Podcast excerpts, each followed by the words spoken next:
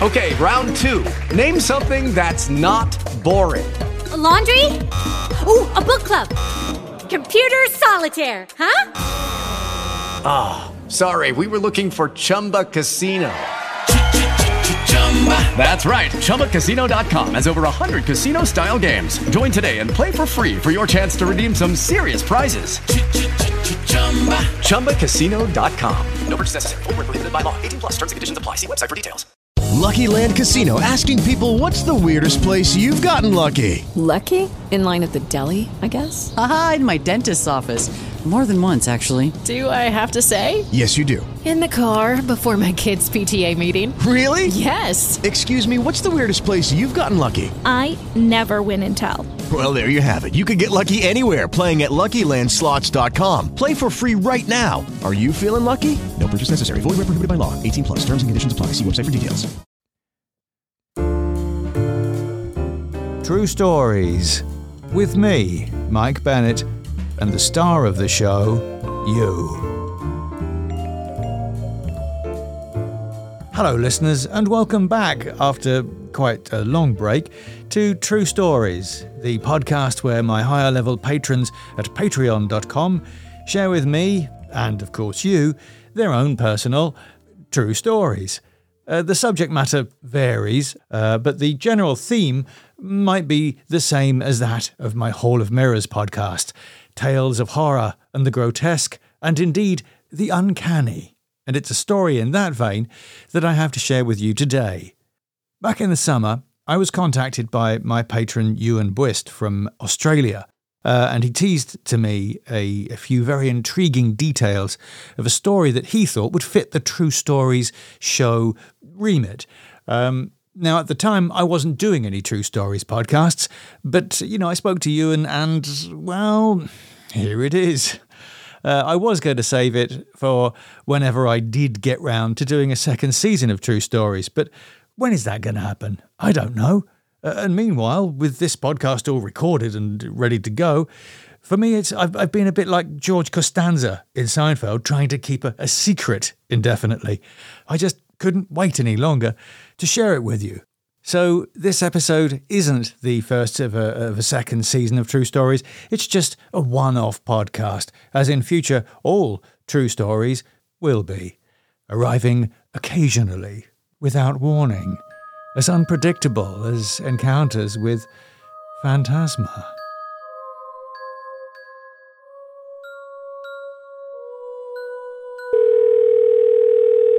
Okay, so uh, hello, Ewan. Uh, Ewan Buist, you're in uh, Victoria, Australia. Is that correct? That's right, Mike. Yep. Um, right. Little town called Ballarat.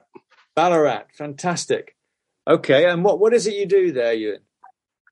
Well, I, I, I actually work in Melbourne, which is about oh, I don't know, about an hour and a half to the uh, to the east, um, where I uh, I work as a uh, train controller. So um, I work at the central hub of uh, at uh, uh, Southern Cross Station, uh, controlling the flow of trains in and out all the way out to their regional destinations.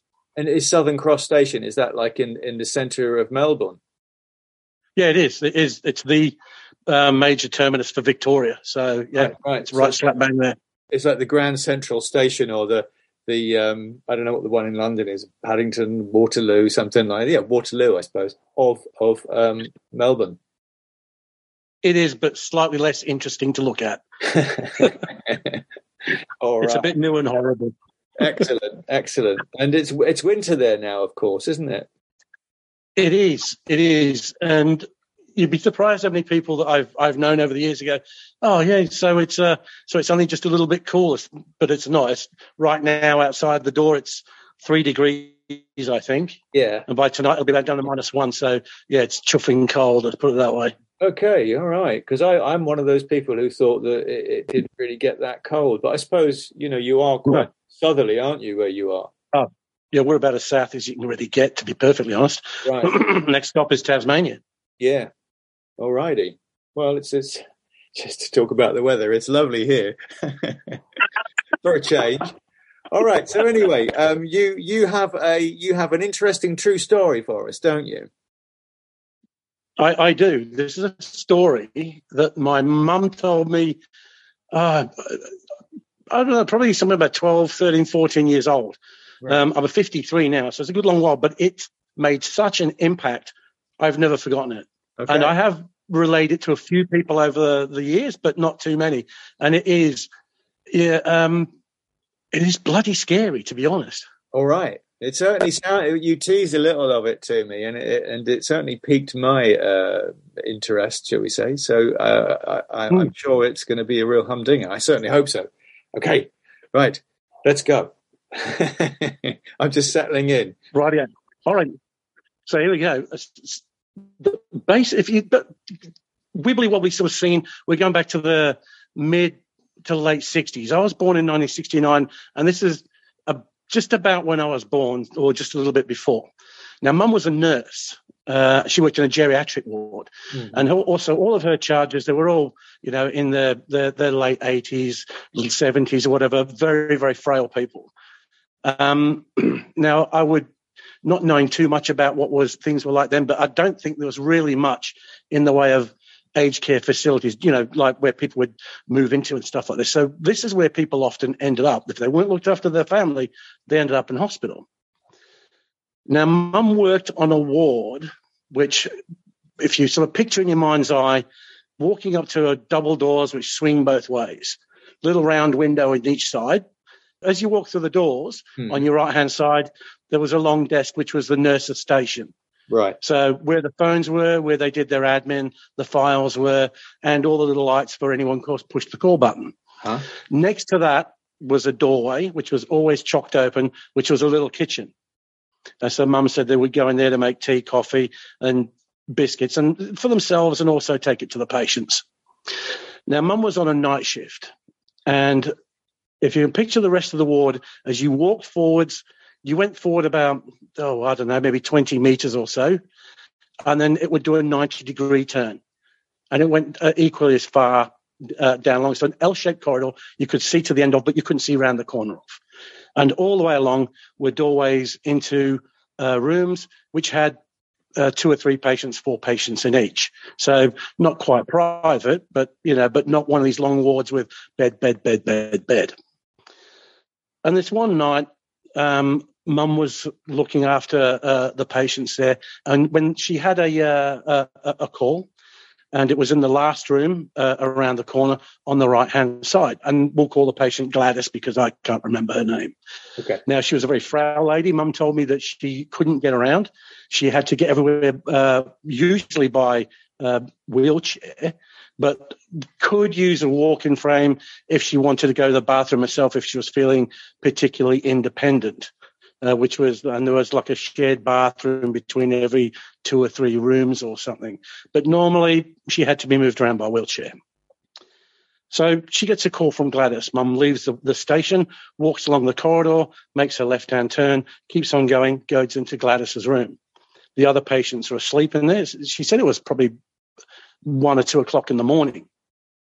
Mhm. And Gladys is wide awake. And so mum said, Oh, how you doing, Gladys? She's, Oh, Shirley, you know, I'm not feeling so good. I can't sleep. And she's, Oh, you, know, are you in pain? She said, I'm a bit sore. My hips are sore. And so mum said, Look, I'll get you a cup of tea. I'll have a cup of tea with you. I'll bring you some uh, paracetamol or aspirin or whatever it was that they were giving her. And Gladys said, Beautiful, Shirl. Thanks very much. So mum leaves the uh, the room, walks back down the uh, the, the nice polished uh, lino floor around the corner and down to the kitchen area. So she's got her back to this chocked open door. You sort of kitchen bench sort of uh, ensemble in front of her, uh, a, a fridge, a um, a a kettle, and a sink. Very very basic. So she gets a couple of biscuits and it makes start make, making a cup of tea with the kettle boiling away. And as she's just standing around waiting for the kettle to boil, putting sugar in the cups or whatever, she'd been there for maybe, I don't know, a minute, two minutes at the most. And she suddenly thought, someone's behind me. And she turned around and Gladys is in the doorway. And she's like, oh, gee, you know, Gladys, what are you doing here? And she said, oh, Shirley, don't worry about the tea. She said, I'm all right, don't worry about it. And mum goes, oh, okay, no problem. So mum goes back and thinks, well, I'll have one myself. Yeah. And it dawns on her, hang on a minute. If Gladys has come down here without a walking frame, she's going to get hurt. Yeah. So she goes to the door and she shouts, "Hey, Gladys!" And she's not there. She's not anywhere between the doorway and the corner. And there's no way Gladys could have got that far. It's just impossible. So she's thinking, I don't know. So she's walking towards the uh, down the corridor a bit and gets to the corner, expecting Gladys to be hobbling at least there, Yeah. and she's not there either. So Mum thinks, right, okay. She walks up to the the room there and goes on in and checks on all the patients and everything else. Goes and looks at Gladys, who's still propped up on her pillows there, and she thinks, oh, she's fast asleep. Quickly thinks, I'll do her obs. No pulse. She was dead. Okay. There was no way she could get from her room to the Mm. kitchen in two minutes. In fact, she wouldn't be able to get through the ward door in two minutes. Yeah. She certainly couldn't get from mum realizing, hey, what's going on, Yeah. to back to her room, get back into bed. In fact, she could barely get in and out of bed. But yet there she was saying to mum, don't worry about the tea, Shirley. I'm all right now. And mum answered her and watched her turn, Yeah. went back to the tea and thought, hang on. Yeah. So there there, she was. and there was uh, there was an exchange between them. You know, it was like Yeah. question, answer, Yeah. response. Yeah. Yeah. Wow. I mean, she said she, she looked right at us. I said to mum, oh, you know, you sure? She said, yeah. So, well, you could kind of see through her, you know, sort of thing, joking, floating above the floor. Hmm. said no she was standing right there right there spoke to me turned walked out of sight of the door i went looked back and then suddenly thought about it and she said there's no way she said even to think that she could have if she was following her down she Hmm. could not have got down to that kitchen let alone back to her room and back Yeah. into bed and that was that and that was that was gladys's last little thing to mum Yeah. you know, they'd always been quite close, and Mum had been looking after for some. I think she said about three or four months. She'd been in hospital uh, there full time, and had known her on and off for a couple of years. No, I see that. But yeah, yeah. And so, Yeah. what happened afterwards? Did your your mum obviously told you? Did you tell anybody else at the hospital? Well, the thing is, Mum was a bit of a rat bag for this sort of stuff. Um, not that she used to make this stuff up. Don't get me wrong. When I say a bit of a rat bag for this stuff, she was very much one of these kind of very spiritual people. Yeah. You know, she was not so much as, oh, I believe in God or this or the other, but she was very much like, there's more to this, surely. Yeah. You know, there can't be just this. And her and some of the other nurses would sneak off down to the, uh, you know, one would stay up at the ward and they'd sneak down to the morgue with a Ouija board and mess around down in the morgue.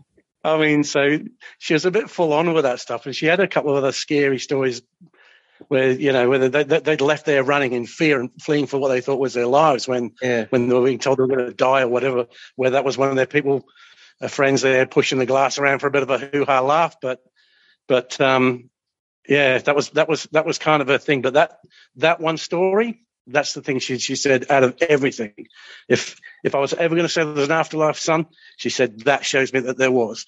Did you did you say that she you know she was uh, someone who uh, used a Ouija board occasionally? Did she ever use a Ouija board to try and contact Gladys? You know, I don't know. I should have asked her that. I mean, Yeah. unfortunately, I can't ask her that anymore after because unfortunately, Mum passed on uh, some years ago now. But yeah, it's. I, I know that not long after Gladys, uh, I, I I remember as a youngster, Mum stopping working. So, you know, it's whether she ever thought to do that or or maybe she was trying to from time to time. I, I, I honestly don't know. I, I never thought to ask her. I wish I had. Yeah. Damn it. Well, that's that's uh, it's one of those stories. You know, sometimes you hear sort of stories of things that go bump in the night, but but that's you know like a in terms of you know things like close encounters. You've got close encounters of the first kind, the second kind, and the third kind, which is where there's kind of contact. And I guess that's that's a third kind ghost encounter, isn't it?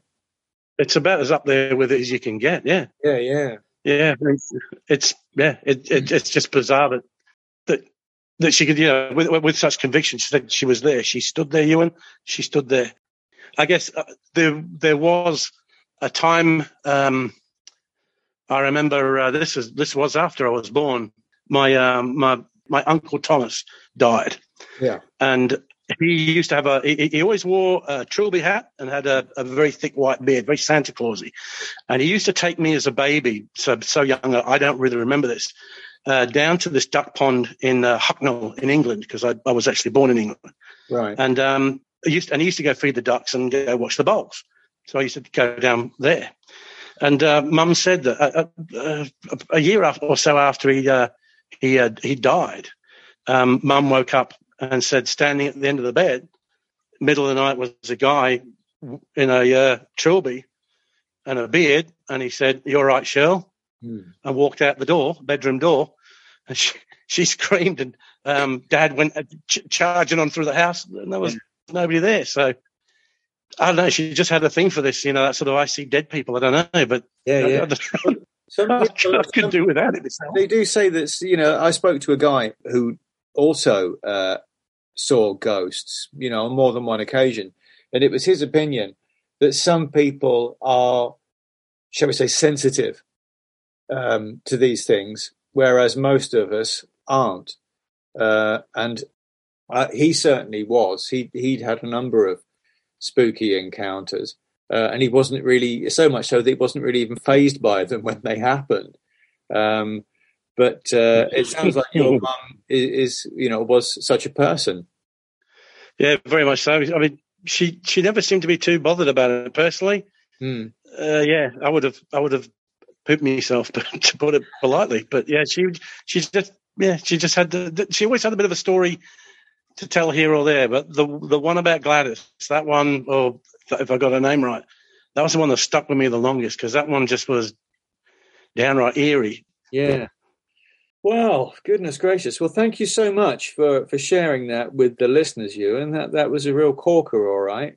No, my pleasure. Uh, uh, thanks for having me on, Michael. Seriously, Brilliant. absolute, absolute thrill. Brilliant. All right. Well, uh, I'm not sure when this podcast will come out, but it will come out. And uh, uh, is there anyone you'd like to give a shout out to who may be listening? Um, crikey. Well, I would definitely be telling my wife, you've got to listen to this. So, hi, Meg, love you. And my son, Bryce. Brycey, you're the best son any dad could ever want. And just about anybody that's an Underwood and Flinch fan, stay on Patreon.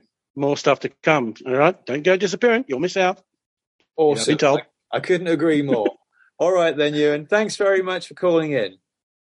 It's absolutely my pleasure. Thank you so much. All right, then. Thanks a lot. Cheers now. Ta-ra, mate. Bye. And there we are, listeners. Ewan Buist and his tale of the late Gladys. And I hope you enjoyed it. I know I did. The thing that struck me uh, today, listening to the story for a second time, was the the kindness, you know, um, that existed between Ewan's mum and Gladys. So often in movies and stories, we encounter ghosts that tend to be sinister, motivated by things like revenge or just a desire to scare the crap out of us. But here we had an old lady whose final act on this terrestrial plane was to take a few moments to tell her friend and carer not to go to the trouble of making a cup of tea for her. I thought that was kind of touching, you know, a nice thing to do, you know, when you, you think of the awesomeness, literally awesomeness, uh, of, of moving on to the next plane of existence, whatever that may be. Uh, for Gladys th- to then have stopped and thought, oh, before I go, I'd better tell Shirley not to bother with that cup of tea. It's you know, it's, it's one of those stories that, that makes you feel maybe that death is actually nothing to fear. Or at least, you know, that's the way it makes me feel. Anyway, my thanks again to Ewan for sharing that story with us. And as always, my thanks to you for listening. Don't forget, you can find me on Twitter at little squiggly at the Mike Bennett. Uh, I'm also on Instagram and Facebook. Uh, and speaking of which, if you were among those who left my Facebook listener group, The Sect, recently, because I was going to close it down, well, guess what? I didn't ultimately do it. I had so many nice messages from people who were sad to see it go that I changed my mind and did a U turn. So the group is still there. And if you'd like to come back, I would certainly be very happy to see you again. And if you don't know uh, about the group and you're on Facebook and would like to become a member, then just search for Mike Bennett Sect and you should find it easily enough. It's a good way of keeping in touch with me and chatting with new friends. So, hopefully, I'll see you there. But that's it for me for now. Thank you for listening, ladies and gentlemen. I hope you've enjoyed the show and that you'll join me next month for another episode of Underwood and Flinch After Hours, the UNF Q&A show where you send in your Qs and I attempt to give you some As. Uh, so if you have any cues about UNF or anything else that you might be curious about that I'd be in a good position to supply an answer to, then please send them to me at my email address, mike at mikebennettauthor.com, and my wife Pauline will read them out to me on the next show. But until then, until the moon rises again over this podcast world of Underwood and Flinch, farewell. The music on the podcast was by Kevin MacLeod. For more information and music, please visit incompetech.com. And for details of the tracks used in the show, see this episode's show notes at my website, mikebennettauthor.com. Thank you.